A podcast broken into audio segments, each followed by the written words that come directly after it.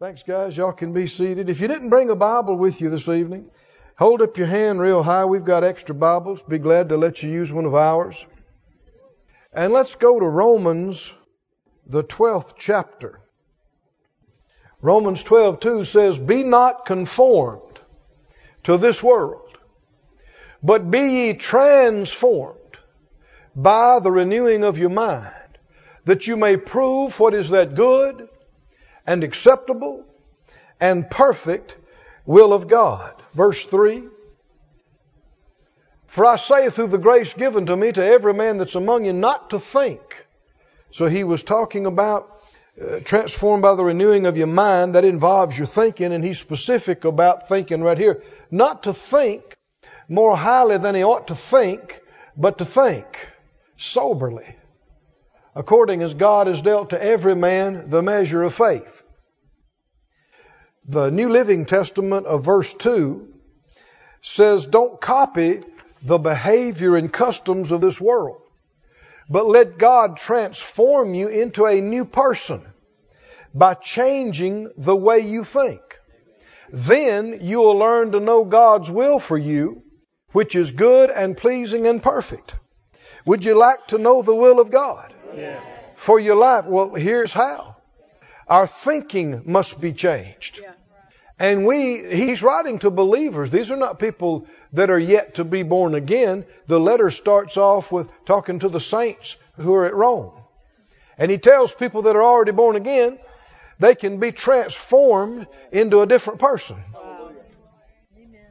And it occurs by the renewing of our mind.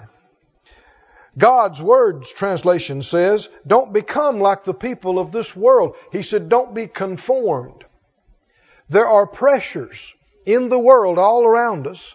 They're endeavoring to press us into the shape of all the other non-believers. The pressure is to conform to ungodliness and faithlessness and fear. The Bible said, "Don't do that." Don't let those pressures mold you into a cookie cutter copy of the rest of the world. You're not like the rest of the world. You're in the world, but you're not of the world.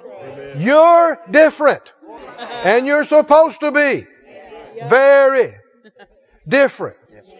I didn't say weird. See, some people hear that and they think that excuses all their weirdness. No, no. Being Christ-like will make you different. And the Lord, you know, the Christ, He's not weird. He's right. But the reason you'll stand out and be so different is because so much of the world is wrong. They think they're okay, but they're not. "Don't be conformed to this world, but be transformed." God's Word said, "Don't become like the people of this world. Instead, change the way you think." Say it out loud. Change the way you think. Say it again. Change the way you think. Did the Bible tell you and I to change the way we think? Then what should we do? We should be about changing the way we think. Did you change the way you think any this week? From the previous week? Something to think about. Well, it's easy to go, yeah. What? In what? You got to be specific. What did you think the week before that you don't think that way now? You think a different way. Otherwise, it's just religious hype. No, we're talking about reality. We're talking about you did think this way, now you don't.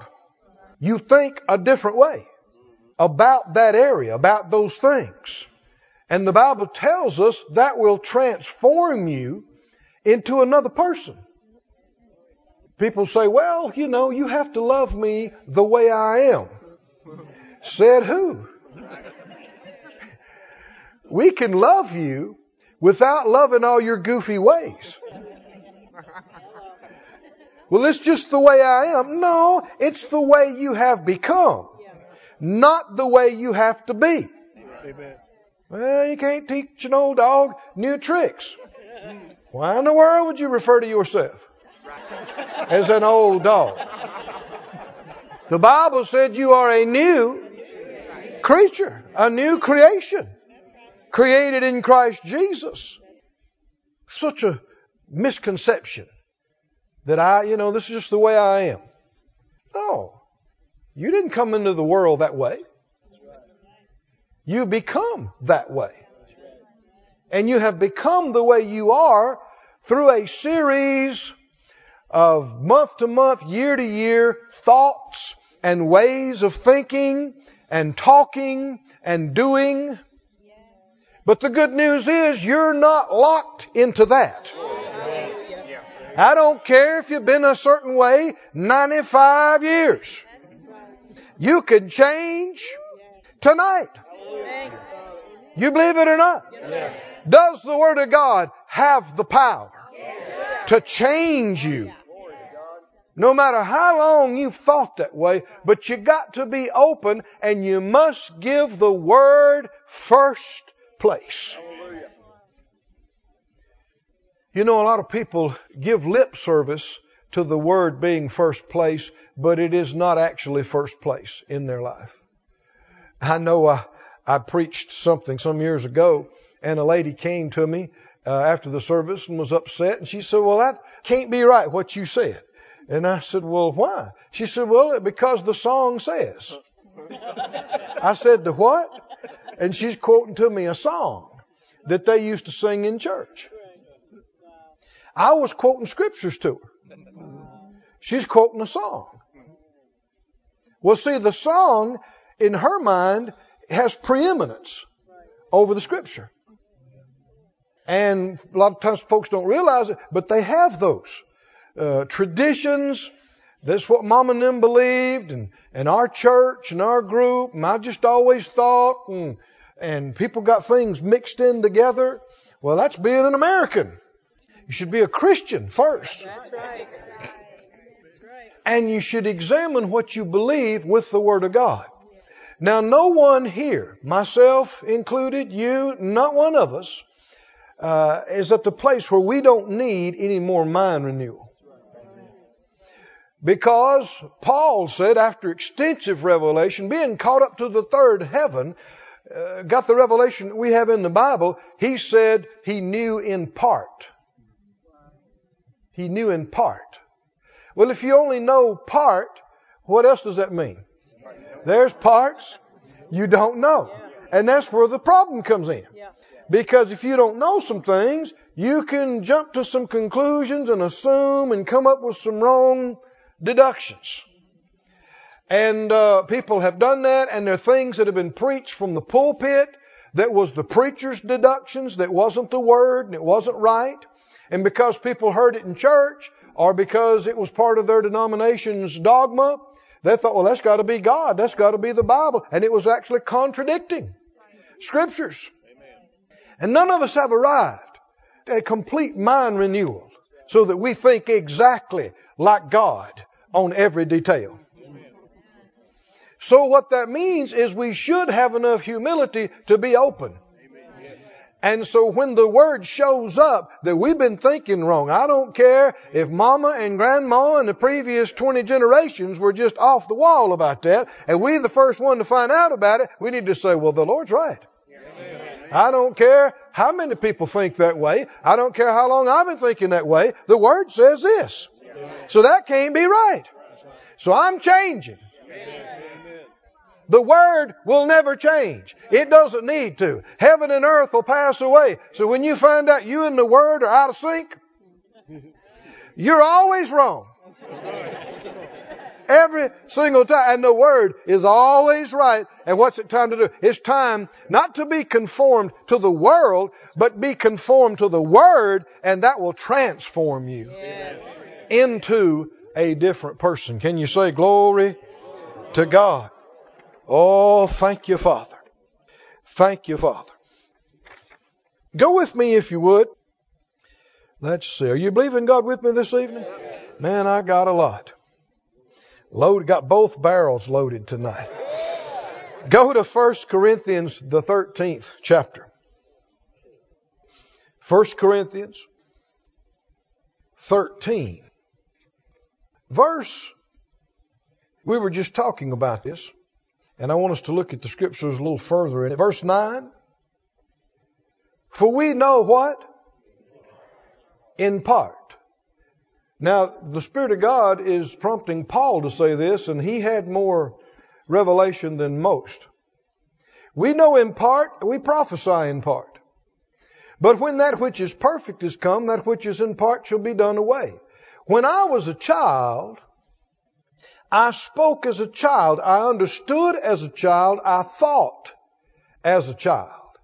But when I became a man, I put away childish things. So there is a thinking that is childish thinking, isn't there? And if you grow up, your thinking changes. And you think differently than you did as a child. That's true naturally. It's also true spiritually.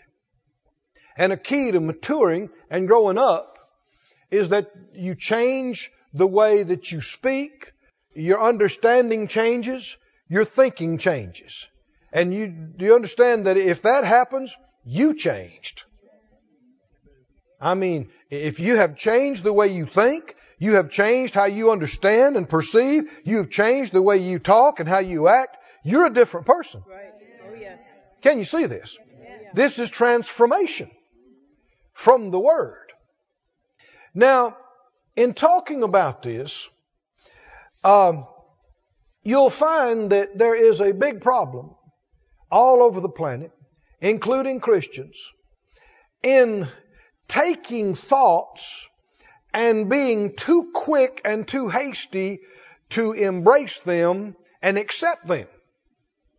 We were talking a few moments ago about people, you know, the lady that said, well, the song said. She accepted that as truth. She could build her life on because she heard somebody singing in a song. Right. Should she have examined those thoughts and where they came from and their validity?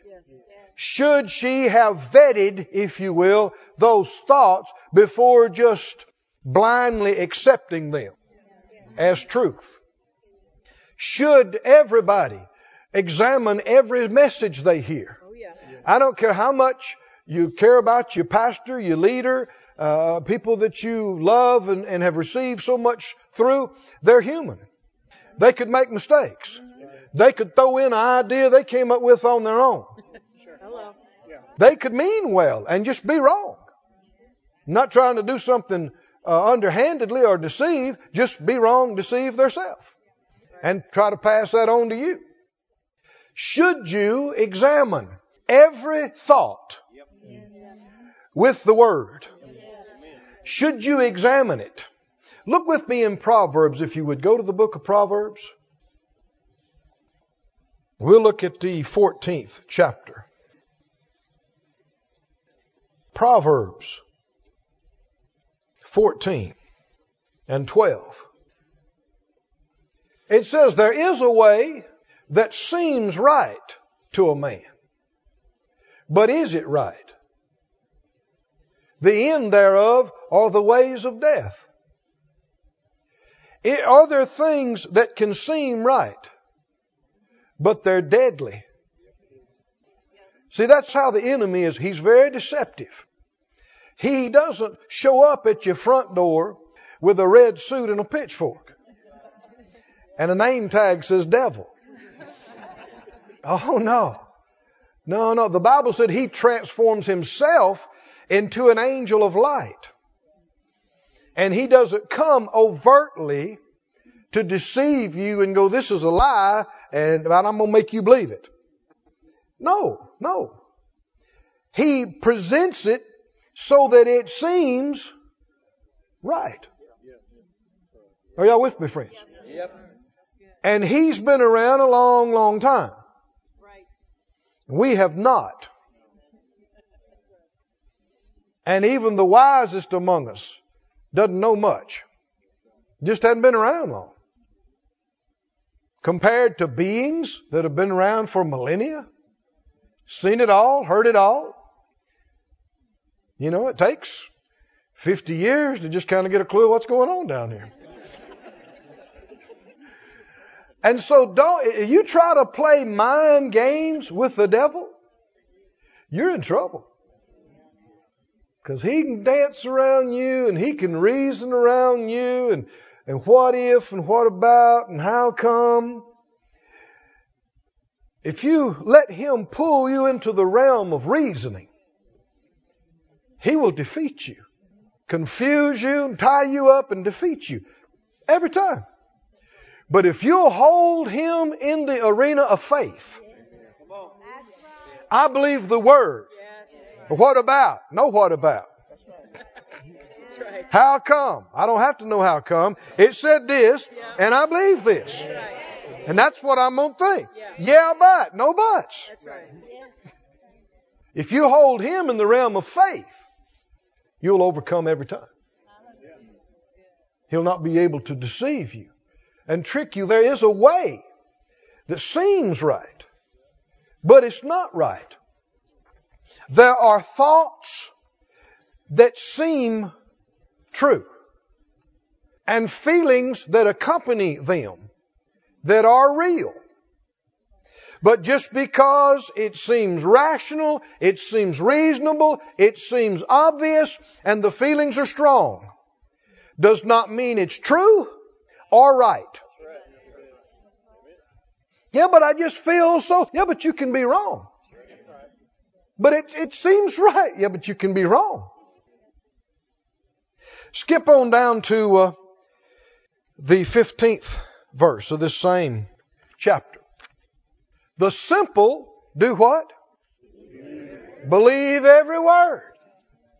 But the prudent man looks well to his going. The N I V says, a simple man believes anything. Well, did you hear about what's going on over there? What? Oh, it's terrible. It's terrible. How you know? So-and-so told me. You believe everything you hear? Well, so-and-so told me that so-and-so didn't like me. A simpleton will believe everything they hear and go ahead and get mad and upset about the person not liking them without ever qualifying or verifying if this tattletale had any clue about what they're talking about or if there's any validity to it. Friend, Christians, I'm not talking about unbelievers now. We expect this with them. But Christians go through so much pain and torment. They have trained, allowed the enemy to train them and trained themselves to respond instantly negatively at the first hint of any bad news and to assume the worst. That's right. And just get upset and get hurt and get bent out of shape and sometimes go through torment for days only to find out it wasn't really that way. That's right. That is right. So then you lost days of your life in torment and pain because you were so foolish as to believe whatever you heard. A simple person believes anything. Verse sixteen, in the N I V, a wise man fears the Lord and shuns evil, but a fool is hot-headed and reckless. Just quick to get mad, quick to get upset, because somebody dropped a word in their ear. Somebody suggested something, or sometimes it just looked like something. How many have found out it's not always how it looks? Amen. The Lord began to deal with me about this years ago. And he reminds me of it. I, I, I remind myself. And when you hear something, especially if it rubs you the wrong way, it is not time to believe the first thing you hear. It is not time to get mad and upset. It's time to find out more. That's right. Hallelujah. And reserve decision, judgment, action. How many understand? This is wisdom. But a fool just goes off. What happened over there? Have you heard? And people just, before they even know any details, they just get mad, they start crying, they get upset, they start using the Lord's name in vain. Oh my God, oh my God, oh my God. That's using the Lord's name in vain. Yes, it is. Whether you're sticking a cuss word with it or you're just saying, oh my God. When you say God, Lord, Jesus, you need to be either talking to Him or about Him. Hallelujah. And if you're using it as a byword, and people yield to fear. And they yield to unbelief. And they panic. Yeah. And you can feel the tension in the room. It's just like opening the doors and saying, come on in, devil. Yeah. You're right, sir. You can feel the, the anxiety. It's tangible. And how many people go through things, and this is hard on your mind, it's hard on your body, your digestive system, your joints. It's hard on you. Yes, it is. And people go through some of this stuff sometimes for days only to find out that it was nothing like that. It was all a big misunderstanding. Or even if it was, there was a simple answer. And God fixed it before the day was over. And you could have saved yourself. So much torment, so much pain, so much anxiety. We are commanded in the Scripture, be careful for nothing. Cast all your care over on Him. Take no thought. Just talking about anxious thought. Don't take it. It will come. Feelings will come. You'll hear reports. You'll see things. And fear will come and try to get on you. And thoughts will come and try to shake you. And it's time to resist. Right. It's time to stand against it and say, no, hold, no, I don't even know what's going on here. Right. How do I even know there's anything to be upset about? That's right. No, it's time to find out more. And no matter what I find out, when I find out, God will still be on the throne and He will still be able to do something about it and get us out of this and help us out of this. You got to stay in faith. You can stay in faith.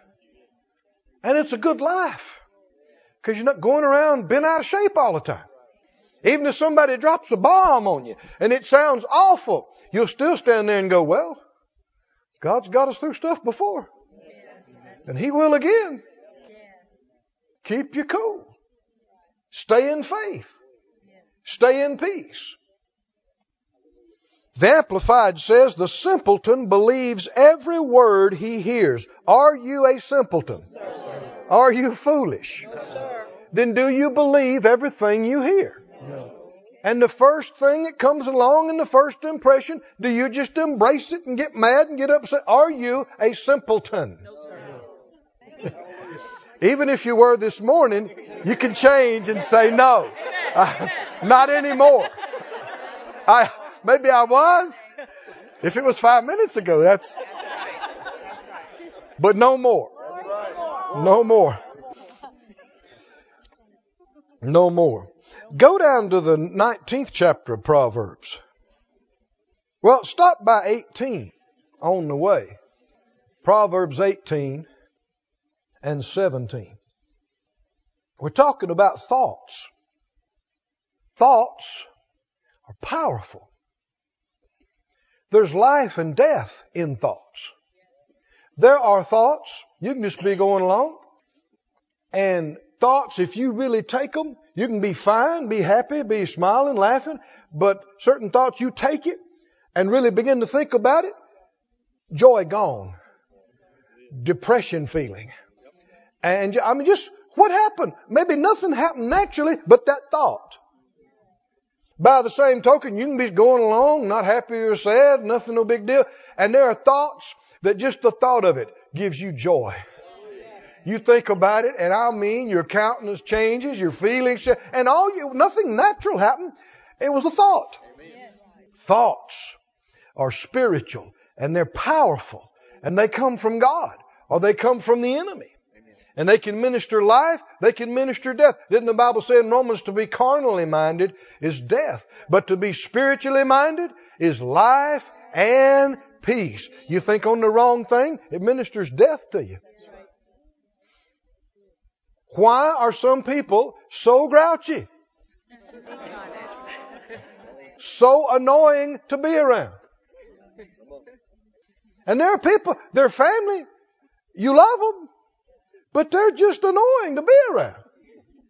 And no matter what comes up, they'll try to rain on your parade. That you're always down, always griping. What's wrong with them? They are thinking about the wrong thing. Now come on, look, look. It, are those thoughts making them into a certain kind of a person? Yes. It is. Yes. Could they be a different person? Yes. They could be if they would quit yielding to the, thinking about that kind of stuff. Yeah. Can you see the glorious okay. truth of the Word? They could be transformed yeah. into a happy person, yeah. into a peaceful person, yeah. into a person folks enjoy being around. Yeah. Amen. People say, well, yeah, but I got this awful problem. If I could get this fixed. No, it's not true. If that was fixed, there'd be something else. Yeah. It's just your choice. If that's how you're leaning, that's how you're yielding, you can always find something that's not right. Something to be upset about. Something to gripe. Yep. On the other hand, you can always find something to shout about. Amen. Especially if you're a Christian. Amen. If you're a believer. Yeah. Man, they're working on my mansion right now. Yeah. Right now. Yeah. That's not fantasy. That's real. Yeah. Yeah. My name is written in the Lamb's Book of Life. There's an actual book. My name, my name yes. is there. Yeah. Mine too. Your name there too? Yes, sir. No matter what's going on. Why couldn't I think about that? Right. Right. Why couldn't I think about things that are good? We talked about this uh, a couple of lessons ago about the checklist. He gives it to us in Philippians. Whatever things are true, honest, just, pure, lovely, good report, virtuous, any praise. Think on these things. He tells you specifically what to think on. And so if it doesn't meet that criteria, you're not supposed to think on it. Yeah, but it's true. Is it? Even if it is. If it doesn't meet the other criteria.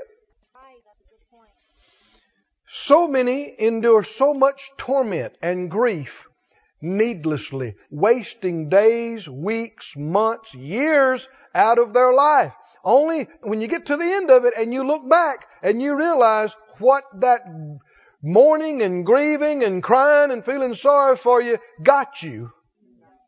It's sad. Because all that happened is you threw away precious days and you missed precious opportunities. You could have been having fun with people. You could have been enjoying life. You could have been apart. But you chose to yield to depression and fear and anger. Did you hear me, friends? It is a fool to do it. All of us have made mistakes in these areas. But like we just got through saying, we can put it in the past. And like we said before, you know, you and I are how we have become, not how we have to be. Amen. We can change. We need to change.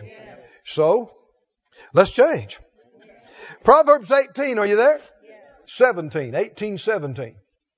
He that is first in his own cause seems just. Remember, there's a way that seems right, but it's not. But his neighbor comes and searches him.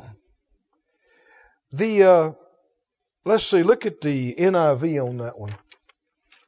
The first to present his case seems right till another comes forward and questions him. Have you ever seen that before?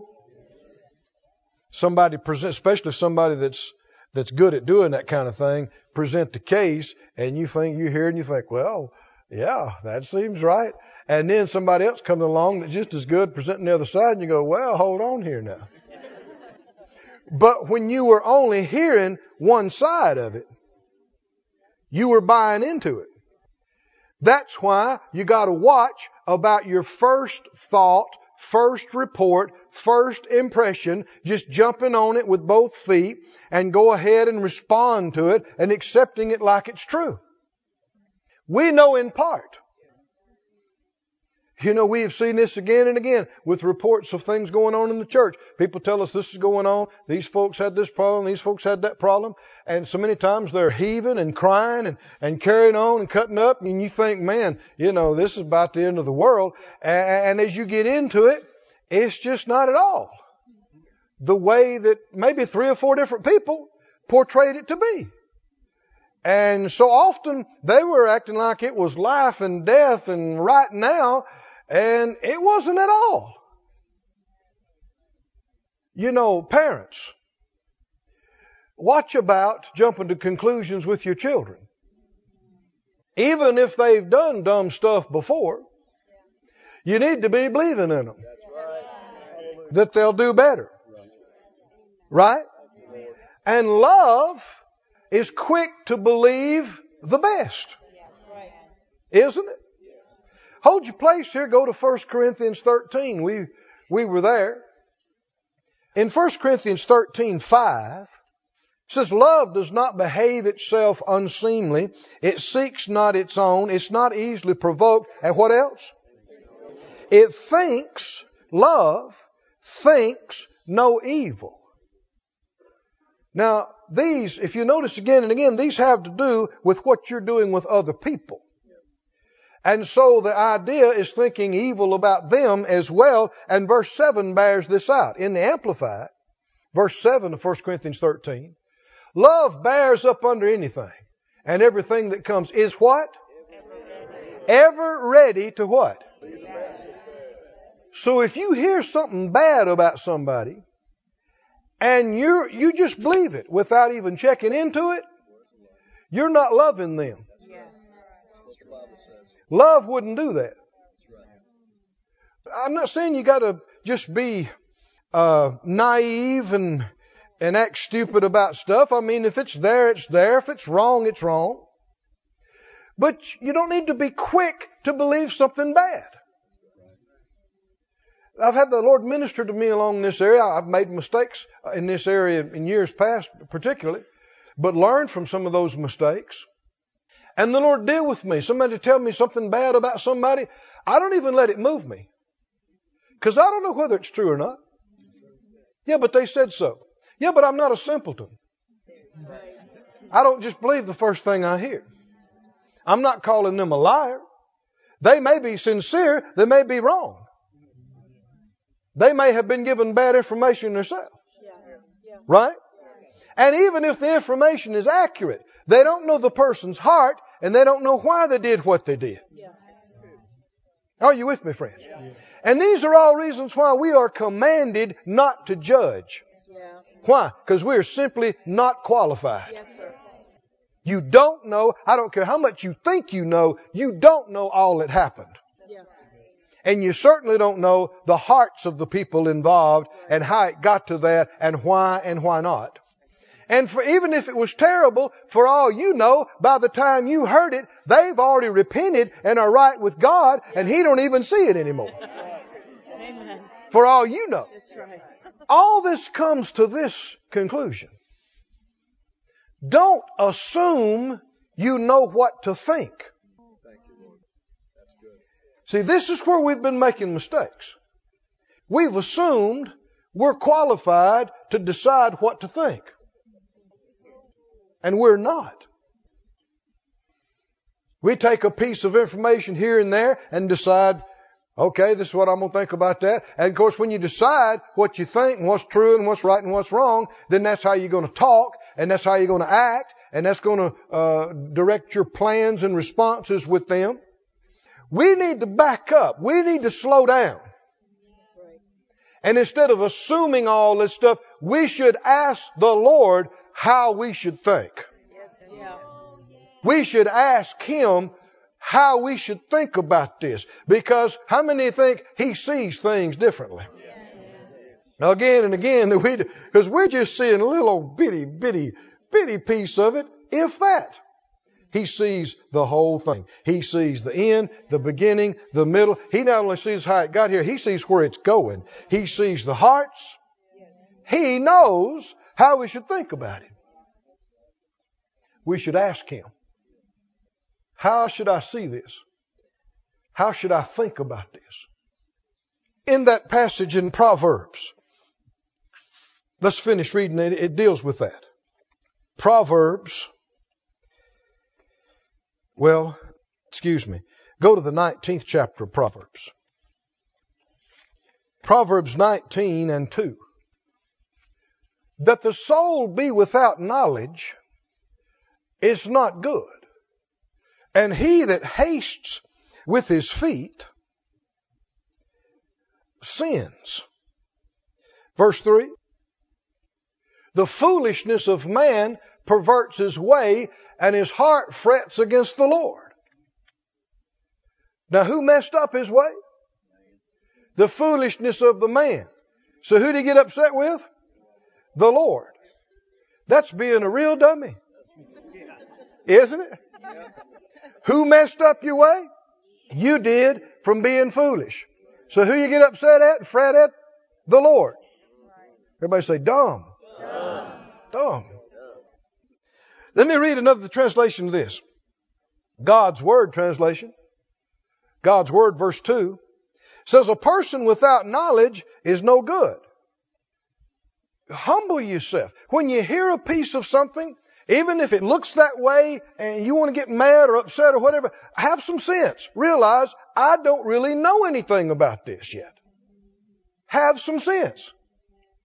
It's not time to get mad, to get upset. It's time to find out more. A person in a hurry makes mistakes. Verse two in the God's Word translation says, a person in a hurry. Well, if you're in a hurry to just assume that's true, and then you go out and call somebody else, and you tell them, or you assume it's true, and you jump on your child, and you chew them out, and it wasn't true. You jump on an employee. You jump on somebody else, and you chew them out. Well, why'd you do this? Why do that? Not give them a chance to explain anything. That's being a fool. And you're going to look so bad when you find out the truth. Don't go in like the proverbial bull in the china shop. Go in like a Christian. Smile and ask some questions. Ask. Everybody say ask. Ask, ask some questions. Man, this has helped me so many times. This has saved me from acting stupid so many times. There are times I thought I knew, but by the grace of God, I just came in and asked some questions. And as I was asking, because I'd already decided, this is how it is, this is what I'm going to do. That's how you're thinking. So your words and plans are going to be the fruit of your thinking. What if your thinking's wrong? Then your word's going to be wrong. Your action's going to be wrong. Come on, can you see this? Because they're all the fruit of the wrong thoughts. Can you see why the devil's working overtime in this area, trying to feed you with some wrong thoughts? Yes, and he'll bring the feelings to back them up. Yes, they said this about you. And then he'll bring a feeling. It'll just go all over and you go, that sorry rascal. After everything I have done for him, and he do that to me.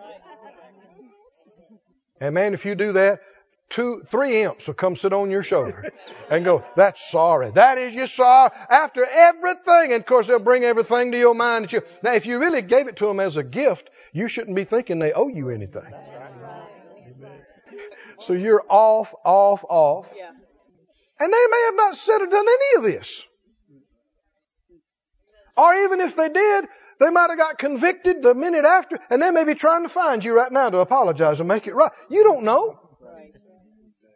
And wouldn't it be better, instead of you acting like a heathen and running in there and berating them and cussing them, that they come in there and you act gracious and act like a good example and act like you care about them and not act like a fool.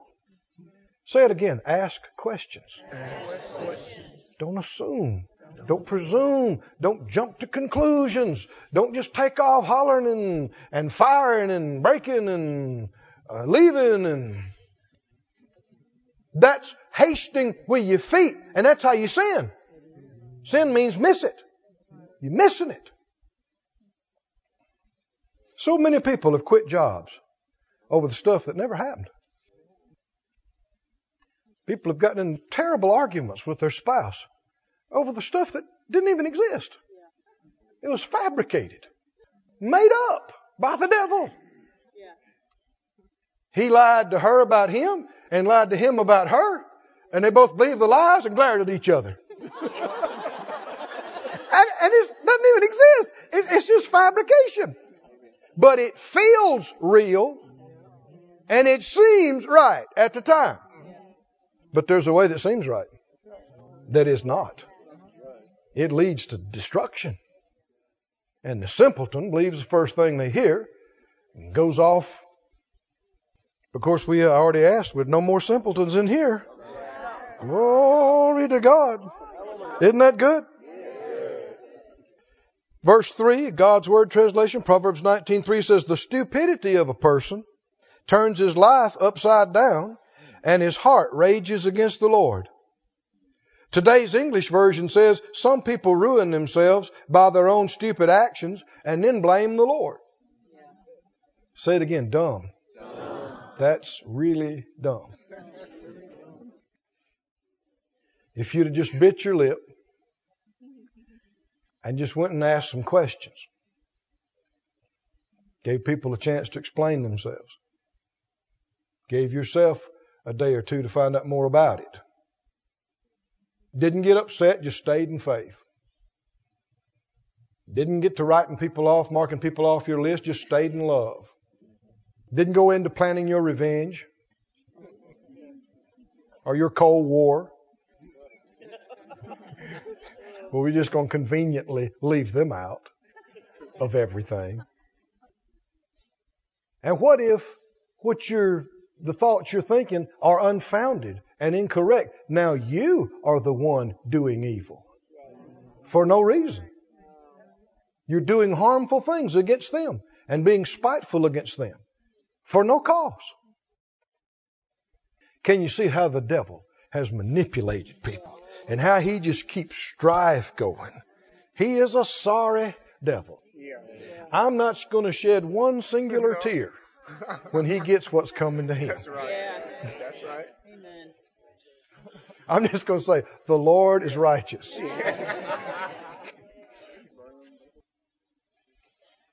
Second Thessalonians two. Let's look at this. And I want to give you some uh, some examples. Second Thessalonians two and verse two. He says that you be not soon shaken in mind, or be troubled, neither by spirit, nor by word, nor by letter, as from us, as that the day of Christ is at hand. Now the Spirit of God is dealing with him to write this to them because there are people that are upset and their faith is being shaken because they think Paul sent them a letter saying that the uh, resurrection is past. And he never sent it. He never said it. But folks have gotten all worked up and they were shaken in their mind and troubled. Did they jump to conclusions? Were they too quick to believe something they heard? I know a friend of mine up in the Northeast. This is several years ago. Some people were saying some negative things about me. They fabricated some things. And uh, this minister told this minister that I had done such and such thing. And... Uh, He said, have you talked to Brother Keith? He said, no.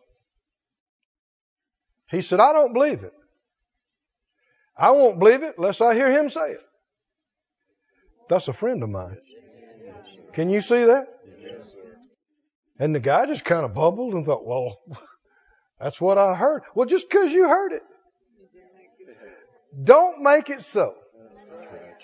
It wasn't so. But if he didn't care about me, he'd be quick to believe the lie. And the Bible said that gossip is like appetizers. Tasty little tidbits. And people get addicted to that kind of stuff. And they want to hear the latest. And they don't realize they are quick to believe evil. And that's an ungodly quality. And they are quick to fear and quick to be unbelieving. That's an ungodly, unchristian quality. We should be quick to love, quick to believe the best. People have to prove us wrong. We have to be proven otherwise because we, especially our own, right? Especially our own fellow church members, our own family members, our own folks. So and so did that. Your first response ought to be, I doubt it. This is a place where it's good to be a doubter. You got to prove it to me. Because believing something like this evil thing about my brother, my sister, is a failure to believe in them and a failure to love them, which means I'm not really their friend. Let's grow up. Let's be quick to believe good things. Let's be quick to love. Let's expect the best. And you ought to be the kind of person that even if somebody makes a mistake, you believe they're going to get it fixed. It comes to be proven that what you heard was right, and it was bad, and it was messed up. Well, your desire is you want to see them repent, get straightened up, get it right. And so you just, nobody can rain on your parade. Well, they did this. How do we know? Well, it's proven. May not be true. Well, they did it. Got any pictures? Just not accepting it without verifiable proof. Well, there it is. Pictures, video, audio, twelve witnesses. Well, maybe they didn't mean to. And maybe they've already repented. Yeah. Yeah. And God can get them through it. And it can be better than it ever was. Yeah. Why not be like that? Instead of the first thing you hear and then you go, mm-mm-mm. I knew. They had a dark side. I knew there was something fishy, something fishy going on there. And people think that makes them look spiritual because I knew. Hey, unsaved people got that gift, the gift of suspicion. There's nothing good about that. Quick to believe, quick to love, believe in, quick to forgive. What profit is there rehashing all the details, going on and on, bringing it up and bringing it up and telling twelve more people? If you love somebody, now you don't, you don't lie for people. You don't lie. I don't care who it is. You don't lie for them. There is no justifiable occasion to lie. That's right. Ever. That's right. For anybody. That's right. Lying is devilish. That's right. Absolutely. One of the most devilish things you can do. No excuse for lying. But you don't have to tell everything. That's right. You don't have to put it on the news. Yeah. That's right. Right? Right. People say, what about so-and-so? You may just need to say, well, ask them. Yeah. I like, you know, when Noah, after the flood, got drunk, was naked in his tent drunk. One of his boys came and told everybody about it. He was the one that didn't come out good later either. But some of the other ones took a sheet and walked in backwards till they knew they were about the right place and just dropped it and just walked out. The Bible said love covers a multitude of sins. They're not trying to say it's okay, but love does not want your sin exposed to everybody. So it's not going to lie for you, but it's not going to tell everybody. Go to the book of Acts. The book of Acts and the uh, eighth chapter. I want to look at a couple of instances here in the Word. Acts eight. There's been a move of God in this town. People have gotten saved, gotten filled with the Spirit. miracles and healings have taken place. And there was a man named Simon who was a sorcerer. And he got saved too. Acts eight thirteen, Simon himself believed. And when he was baptized, so he believed and he got baptized. Is he saved? If he's not, there's whole denominations that ain't saved. He believed and he acted on his faith and is baptized. But Jesus said, he that believeth and is baptized will be saved. Didn't he say that? Yeah, he's saved. Certainly he is. He continued with Philip, wondering and beholding the miracles and signs that were done. Verse nineteen, though, he said, give me this power, so that on whomsoever I lay hands, he may receive the Holy Ghost. Is he thinking right? No. And he offered him money to try to buy the gift. And man, the Spirit of God through Peter was pretty rough with him. Said, your money perish with you. You and your money both. Because you have what? You have thought that the gift of God may be purchased with money. Verse twenty-one, you have neither part nor lot in this matter. You're nowhere close to being involved in these things. Because, why? Your heart is not right in the sight of God. Now look at this. His thoughts are not right and his heart is not right either. Can you see these are connected? Thinking's not right and his heart's not right. He believed, he's baptized, he's born again. But see, just because you're born again doesn't mean you automatically think right. He's been all these years in this vein of uh, sorcery and showmanship, and he finds the real thing and he thinks, man, I got to have that. That's what I need right there. And so he offers to buy it, but his thinking is way off. I don't think he realized how far off his thinking was. Because in the sorcery world, you offer to buy somebody's trick. It's not necessarily an insult. Your thinking can be so far off, and yet you not realize it. You think it's no big deal, and yet it's a deal you should be rebuked about strongly. And this is part of growing up. If you can't take some correction and rebuke, then you can't grow up. You, the person sitting beside you, the person sitting in front of you, the person sitting behind you, and me, need occasional correction. And sometimes we are so far off, we need some strong rebuke. Is it fun? No. And you could have get the, you've been kidding yourself for years that you already know everything till it hurts your pride. If somebody tells you, you are off the wall on that. Man, you ain't even in the right county. Where did you come up with that? Now you can get offended and go, hmm. Well, if you think everything you, we ain't talking about them, we're talking about you. Stay on the subject. You should immediately go into examination mode. Is my thinking really that far off? And a lot of times it is. And you just need to fess up and go, wow, I have been way off in how I have seen that. Why would we assume we have already arrived at total Christ-likeness in every way we think? Go to the twenty-eighth chapter. Let's see, I'm, uh, I'm missing one here. Go to twenty-eight and I'll give the other one in just a moment.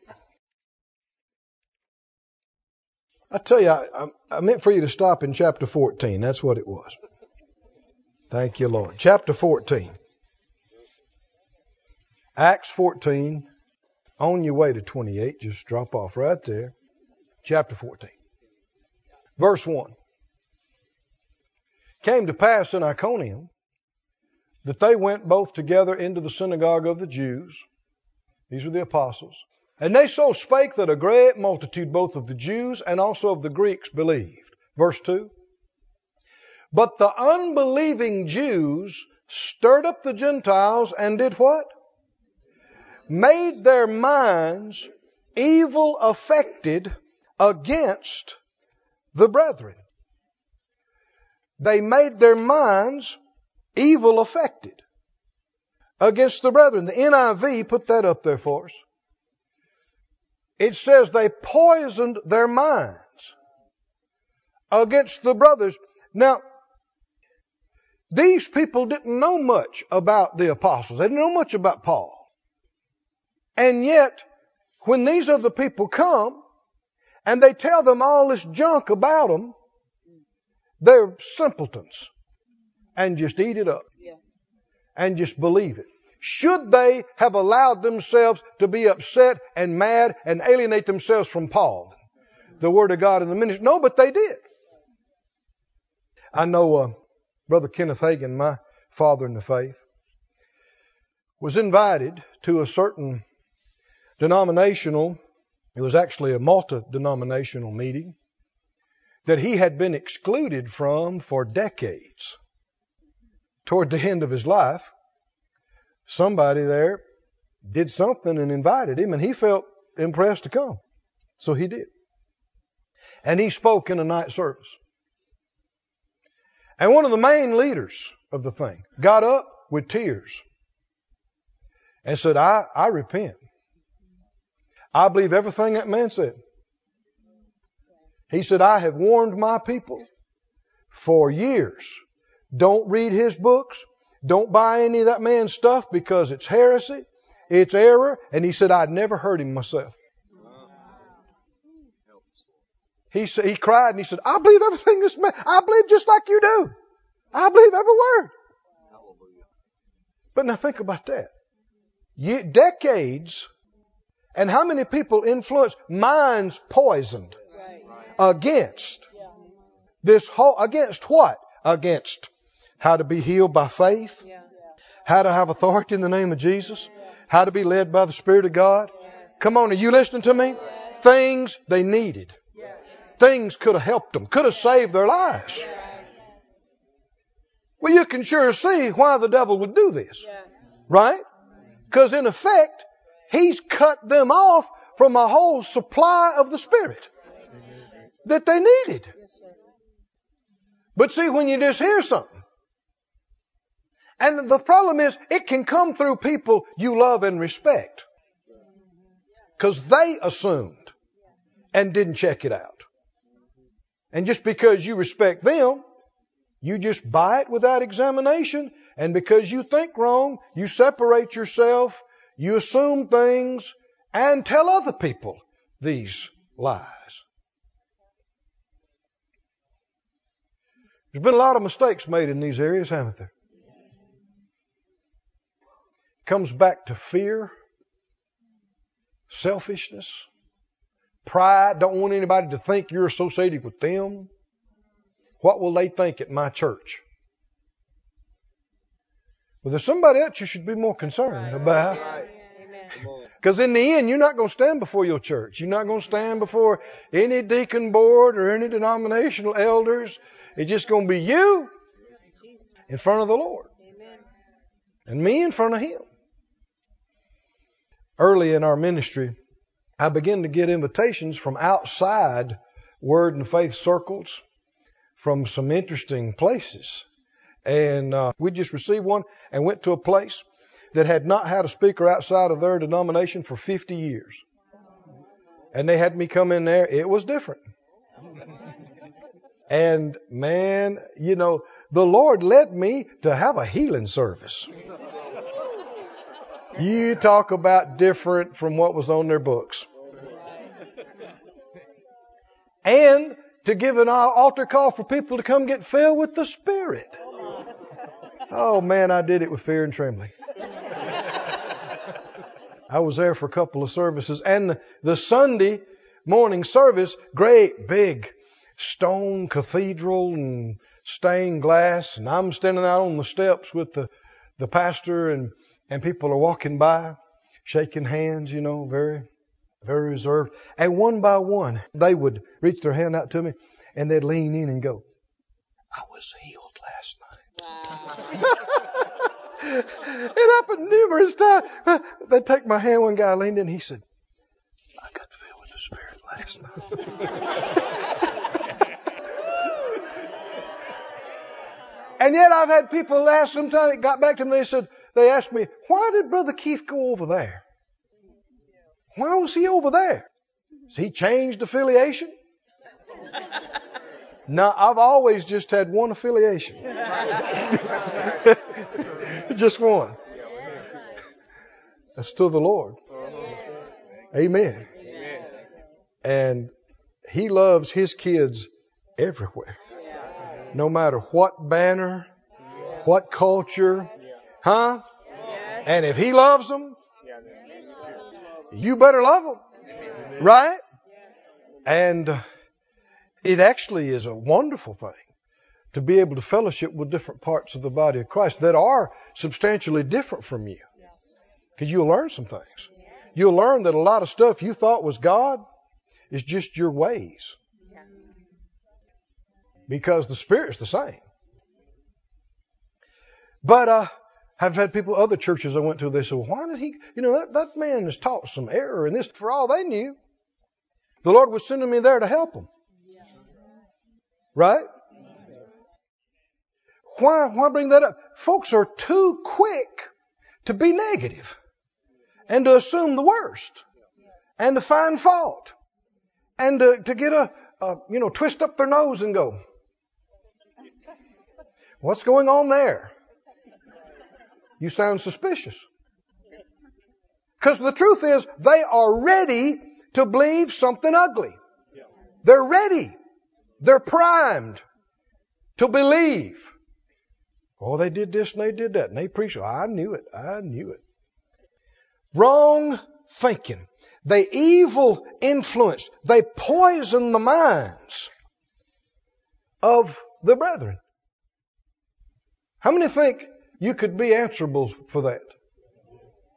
If, if you poison somebody's mind against a brother, against a sister, and because they receive that wrong thinking, and it affects what they say about them, and it affects what they do and don't do with them.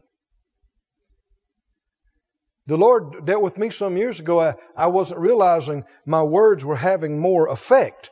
More people knew my words and, and put stock in them. And the Lord, I said something, and man, the Lord got on me uh, afterwards, because I... I didn't say anything really bad in my mind, but it was, it just kind of left a question mark about a person. And the Lord dealt with me. He said, do you understand that man now is not going to have that man to his church for a meeting because of your response? You want to be responsible for a meeting that didn't happen? Whew. No, I repented on my face with tears and tried to make it right. Our words matter, don't they? Let's not let the enemy use it. Say it out loud, I'm not quick to believe evil. I'm not quick to judge. I'm quick to believe good. Amen. You can have, even if you get off, you can have a quick change in your mind and in your heart. Go to Acts twenty-eight. I'm thinking about closing. Acts twenty-eight. It's an interesting study. I'm doing it while I'm doing this series to just go through and look at every time where the Lord told people, don't think this way. Think not. Don't think. Think not. I mean, scores of times He told people, don't think this way. Don't think this. Don't think that. Think not this. Scores of times. He told them, don't think that way. He never changes. So He's still telling us, isn't He? Don't think this. Don't think that. But in order for us to develop in this, we've got to stop assuming we know what to think. And even though it seems obvious, we need to stop and pause and go, Lord, how should I think? What should I think about this? And even if you start down the wrong path, you can change quickly. You see this in Acts twenty-eight. Acts twenty-eight four. Paul and his company have been shipwrecked on this island. And even though he didn't drown out there in the storm, snake bites him.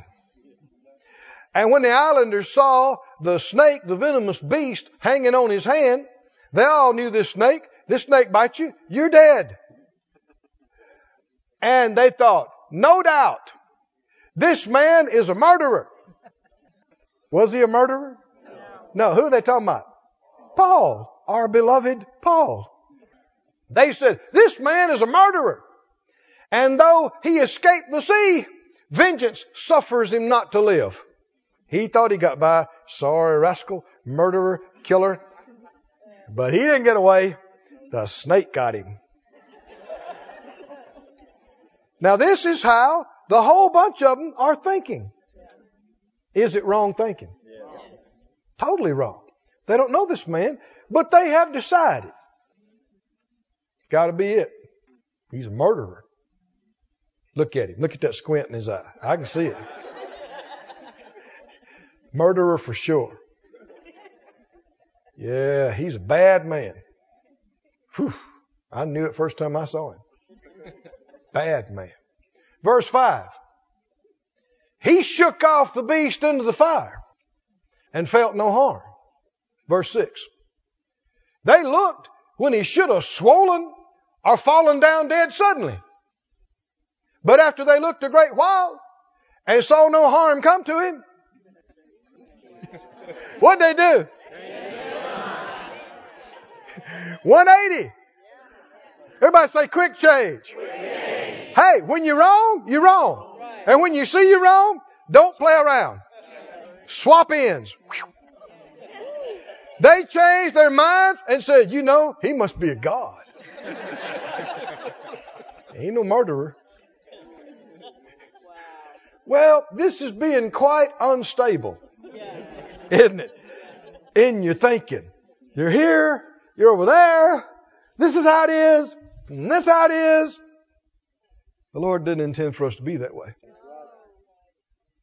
Change. Of course, if you believe he's a murderer and he's getting what's coming to him, you're going to treat him a certain way. Yeah, right. If you believe he's a god, yeah, you're going to treat him quite differently. Yeah. Yeah. Than you treat the. Can you see? It's going to turn you into a different person with them. Yeah. Just based on thinking this or this.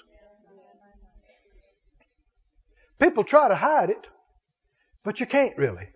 How they think about you is going to come out. Even when they're trying to paste on a smile and be cordial and social, they just can't treat you right if they don't think right about you. Go back to Proverbs. Proverbs sixteen three. This is a great word. How can we keep from flip-flopping all over the place, being so unstable and thinking off the wall and goofy stuff? Look at this word. Commit your works unto the Lord. Tell me what'll happen. What'll happen? Your thoughts shall be locked down. Established. How many want your thoughts to be right and your thoughts to be established? Not moved all over the place. The New King James says, commit your works to the Lord. Your thoughts will be established. And the Dewey uh, translation says, lay open your works to the Lord, and your thoughts shall be directed. Now, we just got through talking about this before. Don't assume you know how to think about any of these situations. Come before the Lord and open up yourself and say, Lord, tell me how to think. Tell me how to see them. I ask you how to think, how to think about them. Help me to see them through your eyes. Help me to see them the way you want me to see them. Help me to see myself the way you want me to see myself. And don't assume you know how to think. And if you commit and open up your works and commit your works to the Lord, he will be able to come in and establish your thoughts. Get you established in the right way of thinking so that you're not moved by every rumor and thought and feeling that comes along, oh friend, you'll be so much happier. When you get to the place where you, no matter what you feel and how it strikes you and what kind of feelings and how strong they are and how real they are, you do not just believe it. And you do not just yield to it. You go, hold on, hold on. Where did this come from? Hold on. And instead of being presumptuous, you go, Lord, show me what to think about this. How should I respond? How should I think? Back up to Proverbs three. We know this passage well, but it uh, it goes right along with this. Proverbs three. Proverbs three, five. What does it say? Trust in the Lord with all your heart. Do what? Huh? Don't assume you know how to think about this. Don't lean to your own understanding. Verse six. Get it, get it. In all your ways. Everything that's going on, do what? Open the door. Open up your works to Him and invite Him in. Ask Him. Acknowledge Him. And ask Him, Lord, show me how to think. Show me what's really going on here. How I should really perceive this. How, what action I should take. What I should say. What I should think. Don't assume you know. In all your ways, acknowledge Him, and what will happen? He shall direct your paths, and you won't blare in and say something stupid and hurtful that you'll be embarrassed and ashamed of later. You'll act with some wisdom. You'll speak in love. You'll speak in faith. You'll know the right thing to say at the right time. You'll be a blessing. You'll be an encouragement. You'll be a strength. And even if other people are bailing on them, they'll know somebody loves them. That's right. Somebody still believes in them. That's right. And it could make the difference in their situation. Amen. There, the devil's trying to get them to tell you, well, give up, forget it. Nobody believes in you. Nobody cares. Everybody hates you. And they come across you. And the Lord says, see there, it ain't true. Everybody doesn't hate you. That's right. They still love you. That's right. They're not going to call wrong right, but they still believe in you. They still believe you can get past this. They still believe you can overcome this. They still believe you can be used of God. Amen. Still. Yes. We should be believers. The spirit of faith about us that just cannot be conquered. Amen. Stand on your feet. Let me preach at you just a moment here. We got the spirit of faith. It is the unconquerable spirit. Cannot be defeated. Spirit. Are you with me? Put it up on the screen. I want us to read it and shout about it. Second Corinthians. Second Corinthians. Spirit of faith. Verse uh, thirteen says we got the same spirit of faith. Second Corinthians four thirteen. We got the same spirit of faith, according as it is written, I believe, therefore I have spoken. We also believe and therefore speak. And verse eight describes this spirit of faith. We are troubled on every side. Yet. Come on now, this is spirit of faith. What about trouble? Man, I heard y'all got trouble. Heard you got trouble. Whew, I heard you didn't just have a little trouble. You got trouble on the north. You got trouble on the south. You got trouble on the east. You got trouble on the west. You got trouble on the northeast and the southwest. You got trouble on every side. And you could go, yeah, I ain't saying we don't. But we are not distressed over it. We are perplexed. But not in despair. You don't have to know everything. It's not getting us down. Somebody say it's not getting me down. No matter what. It's not getting me down. Verse nine. Persecuted. Not forsaken. The Lord's still with me. See, the Lord Jesus Himself is this way. When He told them, He said, all of you are going to forsake me tonight. Every one of you is going to leave me.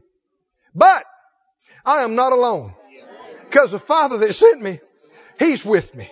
Amen. Positive. Cast down. Oh, I heard y'all got knocked down. Oh, I heard. I'm so sorry. Don't be. Because knocked down is not knocked out. It's not the end. Cast down, but not destroyed. You can not only be that way about yourself, you can be that way about your brother. And even if they've been faltering and wavering, it'll help them. And they say, well, this ain't no use. Nobody cares. No, I messed up too bad. I've messed everything up. You go, no, you, you can't mess up something too bad for God to fix. Amen. Well, I just don't feel. Well, ain't that good? We don't walk by feelings. Amen. I just don't know. Yeah, but you can know. Amen. We're not quitting. Amen. Huh? Amen. Yeah, but. No, but. What about? No, no. Not forsaken. Right. Not destroyed. Not in distress. Not defeated. There's breath. There's hope. God's on the throne. It's not over. It's not over for you. It's not over for me.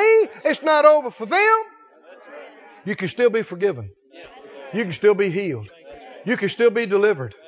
You can still be, you can still have some honor.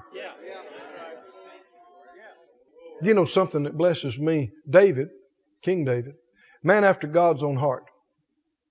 He really messed up with uh, Bathsheba and uh, some of the other things. I mean, he, the Lord himself told him, he said, you, that he'd done things that caused people to reproach the name of God in the kingdoms. And he was driven from his home as an older man, out like a fugitive, hiding, running, shamed. Uh, his son took his wives up on the roof, in sight of everybody. Terrible. And yet, you know, what is the fifty-first Psalm that he prays and cries out, oh God, uh, don't take your Holy Spirit away from me. Create in me a clean heart. The joy of my salvation, let me, let me have it back. And he went through some stuff, his own fault. But the Bible said at the end of his life, he died an old man with honor. That's right. That's right. Amen. Riches. Everybody say honor. Honor. After all that? Yeah. With honor? Yes. Yes. No matter how terribly you mess up, it's not what you've done. What are you going to do? Are you going to give up and quit? Are you going to believe that God is so big and so gracious and so kind and so loving that there's still hope? That's right. There's still salvation. There's still deliverance. Yes. The devil, oh, the devil is a, such a negative soul. He's always trying to tell you, it's too late. It's t- too much happened. It's no, no time. It's, it's over. It's over. It's over. Say liar. Liar. He's a liar. Liar. Nothing's too hard for the Lord. Lift up your hands, close your eyes, just lift up your hands to the Lord. Tell the Lord, say, Lord, I believe it. I believe. I believe in you. Oh, come on, just tell him in your own words. Just say, Lord, I believe in you. I worship you. I believe it's not too late. It's not too hard. Things are not too far gone. There is hope in you. There is help in you. Oh, I'm thanking you. I'm thanking you. I'm thanking you. I'm praising you. Oh, thank you, Lord. Thank you, Lord. Thank you, Lord. Oh, thank you, Lord. Oh, thank you, Lord. Oh, Lord, I believe in you. Oh, I trust in you. Come on, tell him out of your own heart. I believe in you. I believe in you.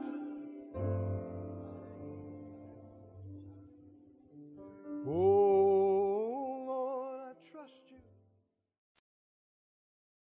This ministry has been brought to you today, free of charge, by the partners of More Life Ministries and Faith Life Church. If you would like to help send this word to others at no charge, you can become a word sender today.